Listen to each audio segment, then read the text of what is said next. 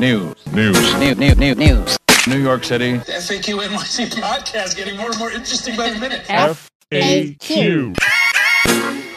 It's Harry Siegel here with Christina Greer and producer Alex Lynn.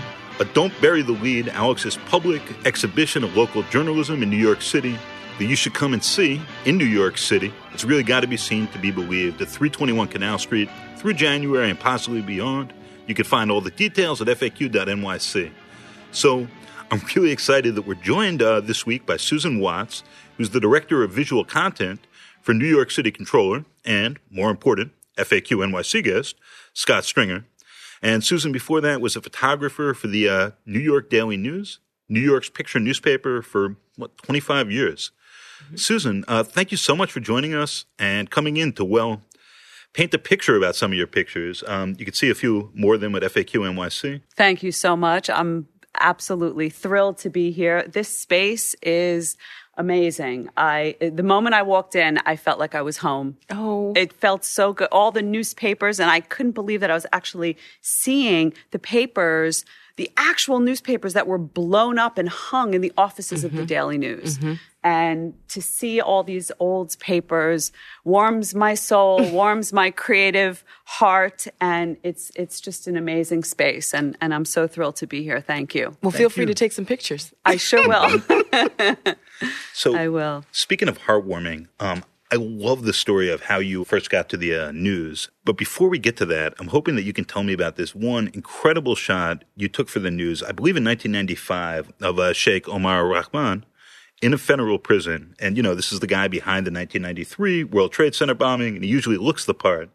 And in this shot, he just has this uh, this huge, actually sort of lovely smile. Yes, yes. Okay.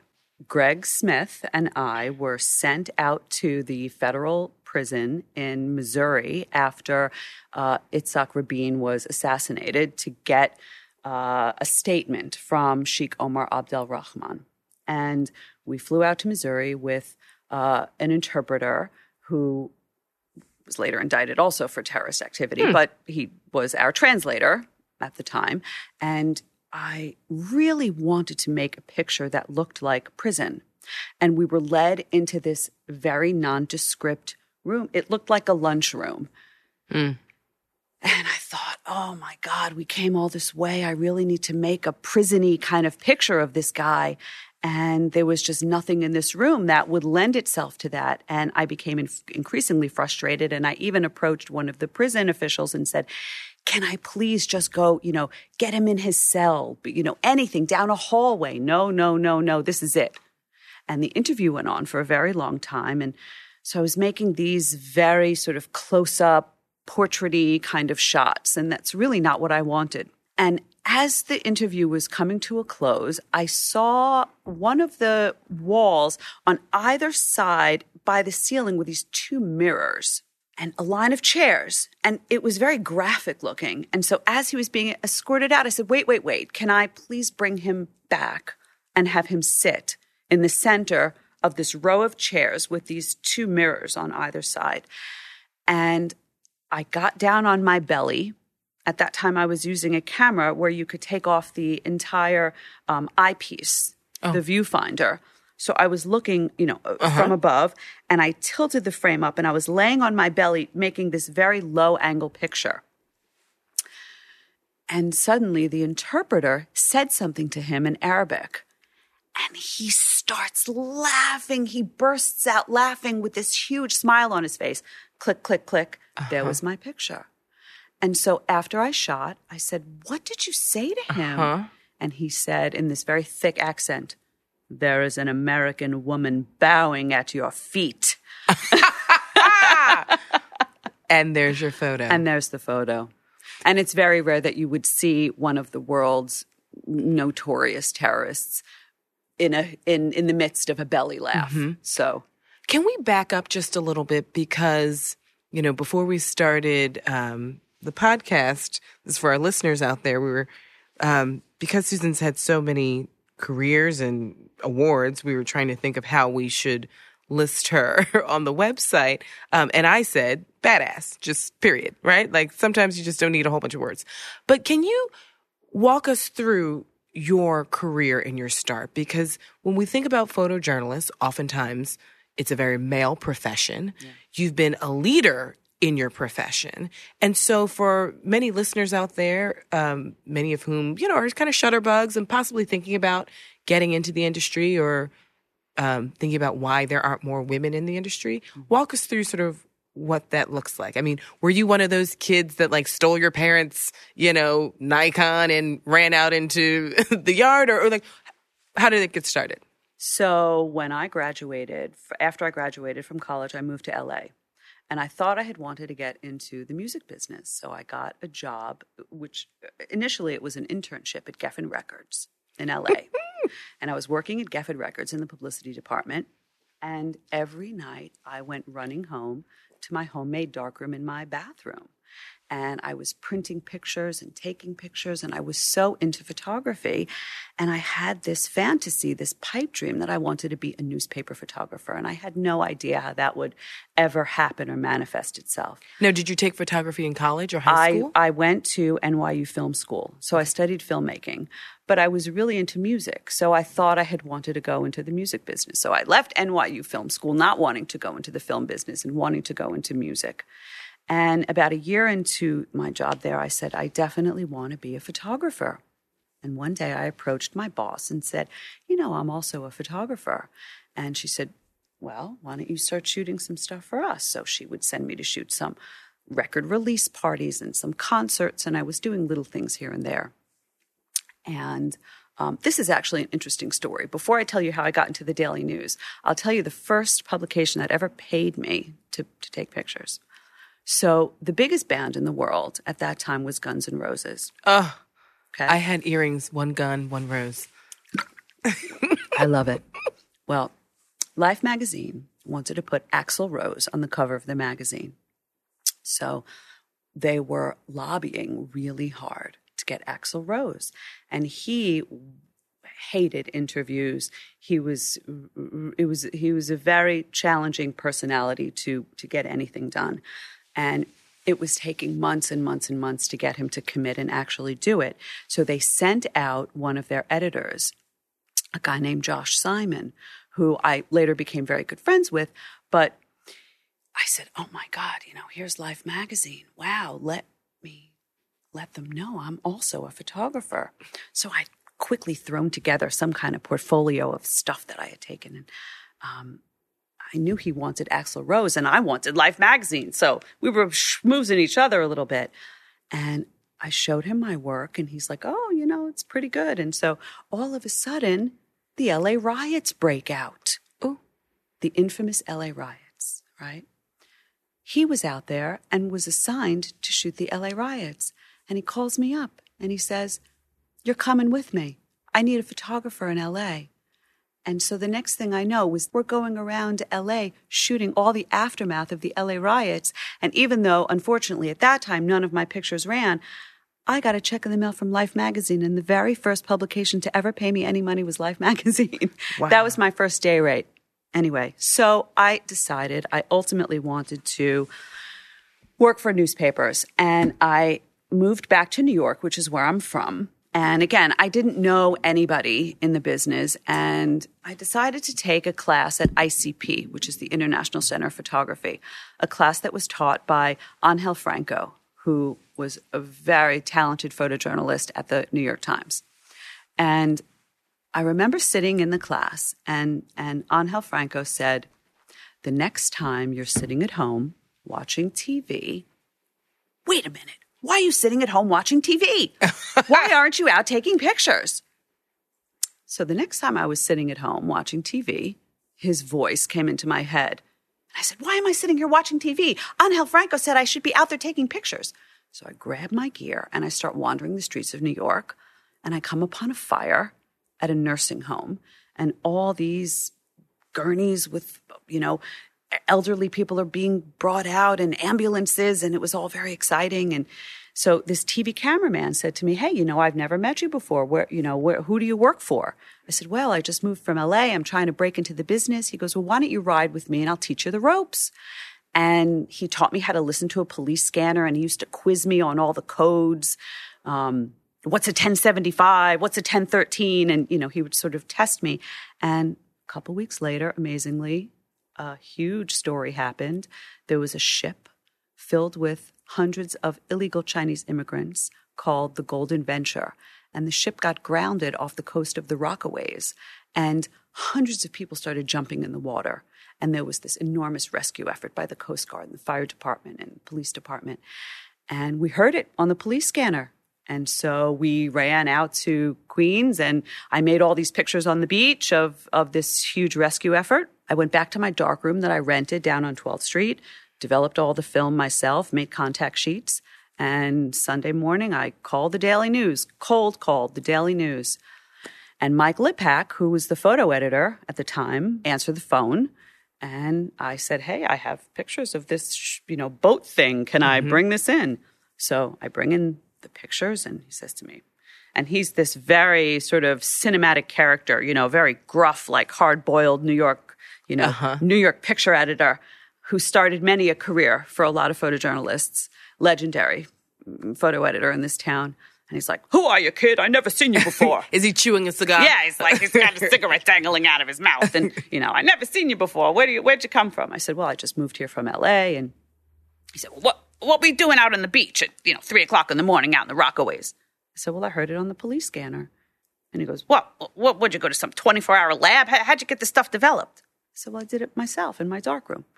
Grabs the contact sheets and he's looking through and he's circling and he's making all these marks. And I'm like, Oh my God, he's looking at my stuff looked at me goes, Kid, you're impressing the shit out of me, kid. Do you want to go do an assignment for us? I said, Yes, I do.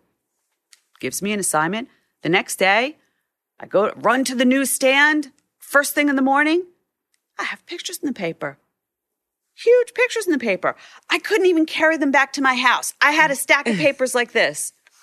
So I go do the assignment. I bring the assignment back to him. He looks at the assignment. He looks at the pictures from the assignment and he says, Okay, kid, I won't make you rich, but I'll pay your rent. You got yourself a job. Now, why the Daily News?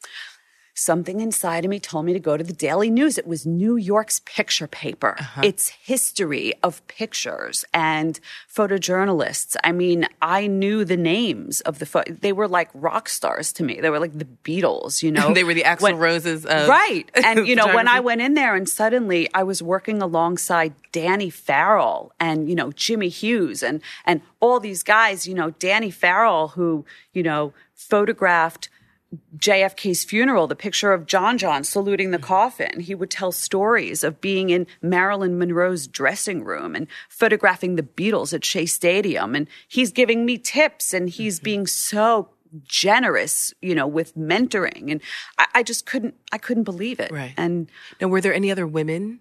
yeah, yeah, Uh, there were. There were. Uh, uh, Nicole Bengiveno was on staff at the time. Linda Cataffo, star sports shooter.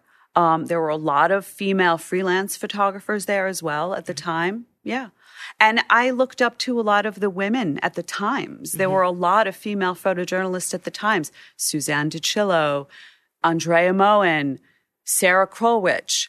Uh, the list goes on and on. And these are the people that I, I looked up to, that, that I wanted to be like. And there were a lot of female photojournalists back then. I mean, certainly it was a male dominated profession, but I can absolutely say that I never felt that my gender prohibited me from doing any assignment. In fact, just the opposite. I mean, you know, Mike Lipack would treat us all equally. He cared about talent and what mm-hmm. you brought back to the paper. Mm-hmm. He never judged you by your gender. He threw me everywhere. I shot everything. Mm-hmm. I shot sports. I shot politics. I shot feature stories. I shot medicine. Or, you know, it ran the gamut.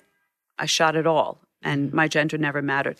But he used to always send a woman when covering the mob because he believed that no mobster would ever beat up a woman. yeah, that was his belief that a mobster's not going to beat up a woman. And was that validated? No, no photographers were beaten up in the course of a Daily News uh, mob shots. Well, I, I mean, I wasn't. I, I remember a story I was on with Greg, an- another story with Greg Smith, and, and it was a, a day in the life of, of John Gotti Jr. Mm, And I mm-hmm. remember saying to Greg, Does he know we're doing this story? Does John Gotti Jr. know we're doing a day in the life of him? And he's like, No. So we're camped out in front of his house in Long Island. And I'm like, What are we doing here? Right. This is ludicrous. So he comes out to get his morning paper in his robe. And he's no dummy. He looks up and he spots us like this. Mm-hmm. And I go, Oh, we're made. That's it. The bad kind of maid. The bad kind of made. There's maid and there's maid. Right. so he gets dressed and he comes walking towards the car. And I have this 300 millimeter lens and I'm shooting him like a machine gun as he's coming closer, closer, closer to the car. And he's getting bigger and bigger and bigger and bigger in the frame. And I'm like, I can't put the camera down because if I put the camera down, he's going to talk to me. And I can't, he can't, oh, the, oh, this whole scene is wrong. So I put the camera down like a character out of Goodfellas. What are you doing here in front of my house? My children are here. What are you doing here? Go to my office. What are you what are you doing here in front of my house? I go, I'm just doing my job, Mr. Gotti. I'm sorry. I'm just doing my job. Get out of here. I don't want you here in front of my house. So he goes back inside. I go, okay, Greg, you ready to leave? And he goes, no, we got to follow him. I go, oh, God, we got to follow him. So he gets in his car and he drives us, and we're trying to follow him. He's running red lights, he's making right turns, left turns, and he completely loses us. So once again, I turn to Greg. I go, "Oh, Greg, okay, we're done." He goes, to go "Oh back to no." the office. He goes, "Let's go to the the Hunt and Fish, the Bergen Hunt and Fish Club. We'll wait for him." So this is just we're going down, man. We're just going down and going down. So we go to the Bergen Hunt and Fish Club, and there we are. And there comes Mr. Gotti into the Bergen Hunt, and I'm, I got him again going in. Then he sends out his friends to come and talk to us. How many friends? Two friends Well, that's all you that need. start circling my car like sharks. And they come up to, to and they said, May we help you? Once again, just do just just doing our jobs here. He said, Well, Mr. Gotti would like to ask you to please go home. And I turned to Greg and I said, We are done for the day. That's a wrap. That's a wrap. Wow. Yeah. Wow. So Lipack believed that, you know, I mean, I didn't get beat up, thankfully, but, Okay. you know, Now, did you ever pitch stories or were you primarily assigned to go to stories? it varies. Okay. It t- completely varied. Sometimes I would pitch stories, sometimes I would get assignments. It, it ran the gamut. Yeah. What's a story that you pitched that you're particularly proud of? I couldn't say that this is a story that I pitched, but it's a story that evolved out of a, s- out of an assignment. And I was tasked with going to the Bronx to photograph a van that gave out clean needles and condoms to prostitutes. So the reporter, uh, Linda Iglesias, very talented reporter, and I went to the Bronx, and I was making all these very sort of anonymous pictures of, you know, a prostitute being handed a bag of condoms. I thought there's got to be more up here. There's a lot of stories up here that need to be told. And um, I saw this woman come walking down the street, and she just looked like death, walking death. And I thought, God, you know, how does she survive out here on the streets? And I introduced myself to her, and I told her I was a photographer with the Daily News, and I'd like to come and hang out with her. And this is 1997. This is 1997. Mm-hmm. And this was up in Hunts Point. Mm-hmm. And Hunts Point was very different back in the day. Very different. Mm-hmm. Very, very different place than it is today. And uh, she agreed. She said, Yeah, you can come hang out with me. And proceeded to get her condoms and her needles and took us to a shooting gallery where she wrapped her purse around her arm and cooked her heroin and shot up and we saw her whole life up there in the Bronx. And Pete Hamill was the editor of the Daily News at the time, and he was a visionary and had a very different idea of, of the paper. And I brought my first day's shoot to him, and I said, This is what I did today. And he said, You go back and go back and go back, and you let me know when you're done. When the story's done, you come to me. Mm. So we spent a tremendous amount of time up there with her as she worked the streets and dealt with drug dealers and being drug sick and you know it it was a heartbreaking story to work on. So, so when you're going up there, and this is before cell phones and all that. Oh yeah, we had no cell phones. showing up at her door. How are you finding her? No, so so funny enough, um, we be, sort of befriended all the all the people Folks in the uh, all it's the folks in the community. community. So they used to call her name was Gloria. So we'd say, "Hey, you know, have you seen little Gloria? Where's little Gloria? Oh yeah, we saw her around here on that street, or yeah, we saw Gloria, you know, just down over there." And so it would take us a while every day to find her. And, uh, you know, we eventually would find her each day. Sometimes we would find her right away. Sometimes it would take hours. Sometimes we couldn't find her. You know, who- she was living on the streets. She, there was a handmade wooden shack that someone had built, and she would pay the guy like five bucks to crash there for the night. You know, it was like a filthy old couch that she would sleep on, and but she had nowhere to live. And then, when we felt we were ready, uh, the story ran and on Sunday paper on the front page of the New York Daily News, when families were sitting around eating their cornflakes, there was Gloria, heroin addict, prostitute, crack addict, you know, smoking a crack pipe. And you opened up the paper to a special section of eight pages, eight full pages in the Daily News, and I think 27 pictures of her. Mm. Really raw, raw photographs of her life up there. And it really resonated with folks. The reaction that the mm. public had was pretty overwhelming. The Daily News was flooded with letters and phone calls of people offering help and different drug treatment programs wanting to send search teams up to the Bronx to try to find her. And, you know, letters from fathers who sat their daughters down to show them the story as a cautionary tale of what can happen. And it became part of the lesson plan for incarcerated women at Rikers Island. And, you know, it, it really, it really resonated with people. And um, of course, we needed to make sure that Gloria was okay. We were we were terrified for her because now there was a bounty out on her head because she had exposed the neighborhood. The drug dealers were pissed. The prostitutes everyone was pissed at her. And so they wanted her dead. And then we had to find her you know and then she was missing in action. We would go up every day and we you know we couldn't find her. And eventually she was found you know with the newspaper folded under her arm terrified. And i think you know for the first time in her life you know it became a mirror for her. She saw herself truly for the first time and she finally accepted help. You know there were several times during the shooting of the story where she was really drug sick and it was really really difficult to witness. And i would say to her come on come on let me take you to the hospital. And she refused and she wouldn't go. But this, This forced her. Yeah. this forced her to go. She couldn't go on anymore. So we got her into phoenix house and she she went into Phoenix House. She got herself clean. She reunited with her family. She had a 13 year old daughter. Her daughter had been taken away from her when she was a year old. And she reunited with her family. She reunited with her daughter. And she got clean. And the Daily News did a follow up story on her recovery. Mm-hmm. Another eight page special section pull out uh, with another 28 pictures in it.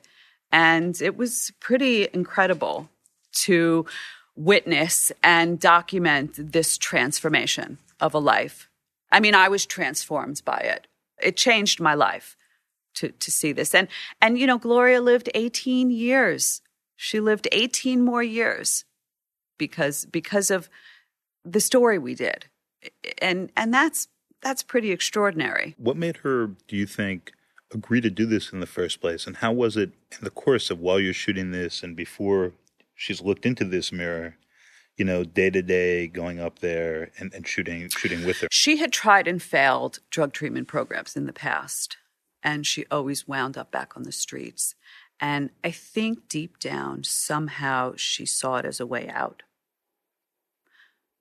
That's why she probably agreed to let us in, knowing that this is this is going to be it. You know, I, I won't be able to have this kind of exposure and not get clean after this. I think mm-hmm. I think she was desperate for help, but just didn't know how to how to get the help. Mm-hmm. You know, Well, I mean, as we were talking about earlier, I I'm so curious as to what this story would look like in 2020 yeah, because so many more families are dealing with a loved one in the Bronx and Staten Island primarily, um, who are struggling with opioid and heroin addictions, right. um, and how it would resonate with your viewers now, Yeah. um, because so many more people have a direct connection, not just as a cautionary tale or Right. someone who con- who's concerned, but I mean, some people would be looking at a Gloria and seeing their own sisters That's and right. classmates and, and friends right. and neighbors Yeah. in a in a different way. Because That's I mean, right. in in so many ways, this story was ahead of its time. I mean, yes, it was definitely something that the Bronx was struggling with, but when we fast forward, it resonates so much. I mean, I feel like we could rerun this story and it's it feels it contemporary. could yes, it's it's a timeless story. Sadly, Sadly, it is. It Hmm. is, and I think that's why it, you know, it it put a face and a human being. Um, you know, she wasn't dismissed as some statistic. You Mm-hmm. couldn't help but look at it. You couldn't help it.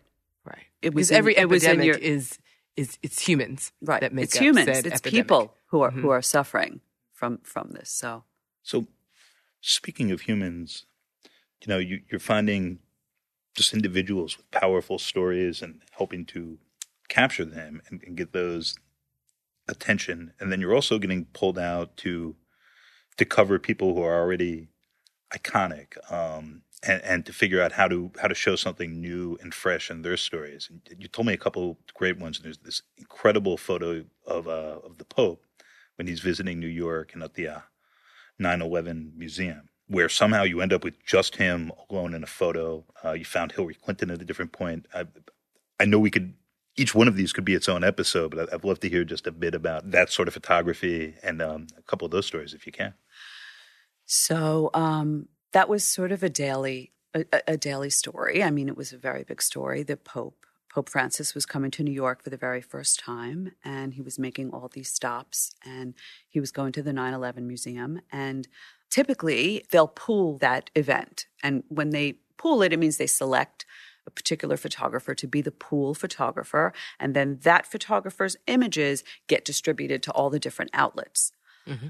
So there's a lot of pressure on you, right? You got to make good stuff because you're the only game in town. Like your pictures are the ones that are going to be distributed. So And how does one get selected on those? the New York Press Photographers Association had done the selection process for this particular event. So they chose who would go where, and they worked with the police department and all the different agencies to um, coordinate who would be the best person for each location and each event.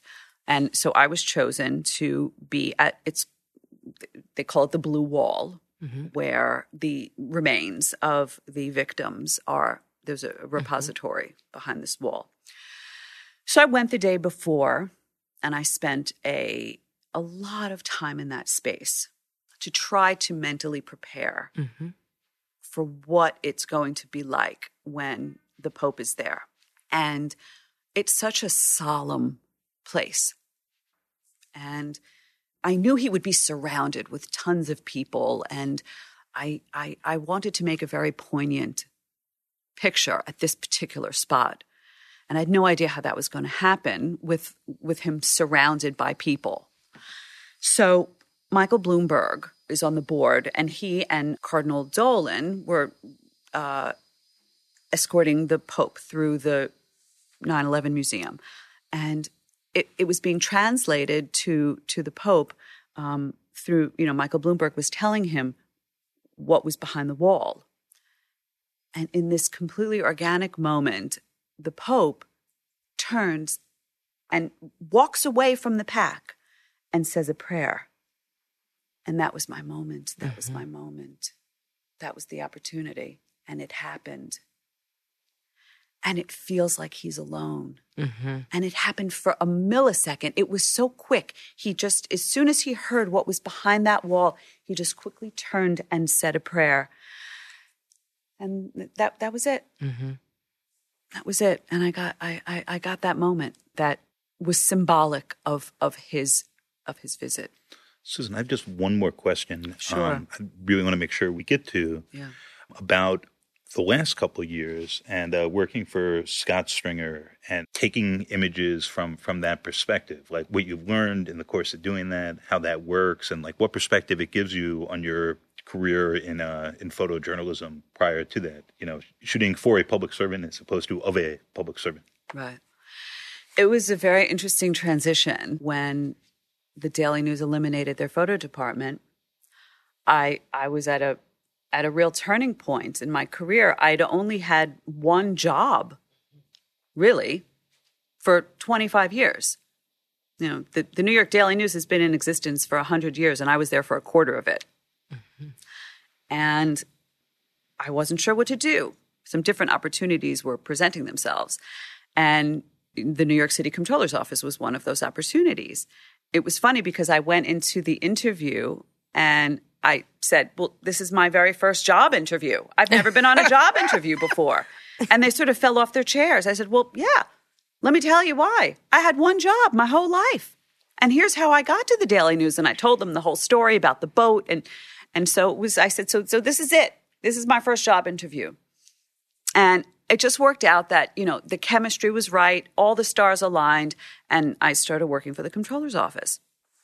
And Scott Stringer like chewing a cigar. He's like, "Kid, it'll be a second Scott job." Stringer was chewing no cigar and was not calling me kid. It was completely different. completely different. Um, but I believe that that type of photography is really, really, really crucial. And I feel that way because very often the only way the public knows their elected officials are through pictures. And that's why I feel Obama was so successful in connecting with the public because of Pete Souza, mm-hmm. because of his photographer, who was able to photograph these very real, authentic moments that translated to the public, where you see Obama and you say, I know him. I tie my shoe too. Mm-hmm. I do that too. Mm-hmm. And you felt this connection and it humanized him. And so you felt like you knew him even though you never met him. Right. And I think it really set the standard. And I, I know that everybody who works in government photography emulates that, you know, wa- wants to, to make those kind of pictures. And I feel very strongly about that as well. And so I approach the controller with that same kind of authenticity. And when I first started, I said, Well, what do you want me to do? I said, The best thing you could do is ignore me completely. I am not even here. Please just go about your business. And so it's the moments between the moments mm-hmm. that reveal the character and the gestures and it shows who he is as a person who he is as a politician who he is as an elected official who you know it shows his humor his his heart his kindness you know it's all these different moments build a picture of the man that you don't really know that the public doesn't know but i know him. Mm-hmm. So it's my job to translate that through the mm-hmm. photographs and I feel really honored when I've been told by various photographers that I really, really respect after I started working for the controller's office that they said, you know, we've been looking at your work and we feel like I, and I've heard the same thing. So when I say we, I'm echoing that there are several people who have said this. We feel we know a different Scott Stringer because of the work that you've put out. Mm-hmm. Like we see different parts of him. And so I felt job well This is done. the this job- is it. this is my job. I, right. This is my job, and I'm doing my job. It's tapped into different parts of my creative brain working there because I also do a lot of video. So, what's been very uh, challenging for me and also like reinvigorating for me creatively is to take all of the policy initiatives, audits, and translate that into these kind of visually digestible nuggets that we can put on social media to really show the work of the office because who's going to read an audit? Right. You know? most people don't know what a comptroller is. I didn't know what the comptroller did when I what, what the comptroller's office did when I first started. But what I found is an office full of extraordinarily dedicated, hardworking mm-hmm. public servants that want to make life better for all New mm-hmm. Yorkers. And it has really reinvigorated my my belief in government when I see all the people I work with, all these incredibly hardworking, dedicated people, And you get to show some of them, which is and I show nice. them right, Right. and that's my and that's my job. Susan, thank thank you so much for taking the uh, Ah. the time for some of these stories. Do you have any last words or first words of advice as we close out here for people looking at photography uh, today and young women in particular? Like what maybe you wish you'd known at the, the start and picked up over time. It's such a loaded question because of the state of the industry. Mm. And as encouraging as I want to be, I recommend this profession with a bit of a warning mm-hmm. that it will not be easy to make a living in today's journalistic climate. You know, Maybe there you can't be sure about your rent, like you were told at the yes start. you know there mm-hmm. was a time that you could get a job working at a newspaper and spend your entire career there and support your family and have a 30 year career 40 year career 50 year career at a newspaper. And i don't know if that's true anymore. Mm-hmm. So I encourage people to continue to document, continue to, you know, engage photographically and make important pictures that matter and, and do the work. But I say it with a realistic slant. It's it's harder today than it ever was. Well, Susan, thank you to our resident badass who makes pictures.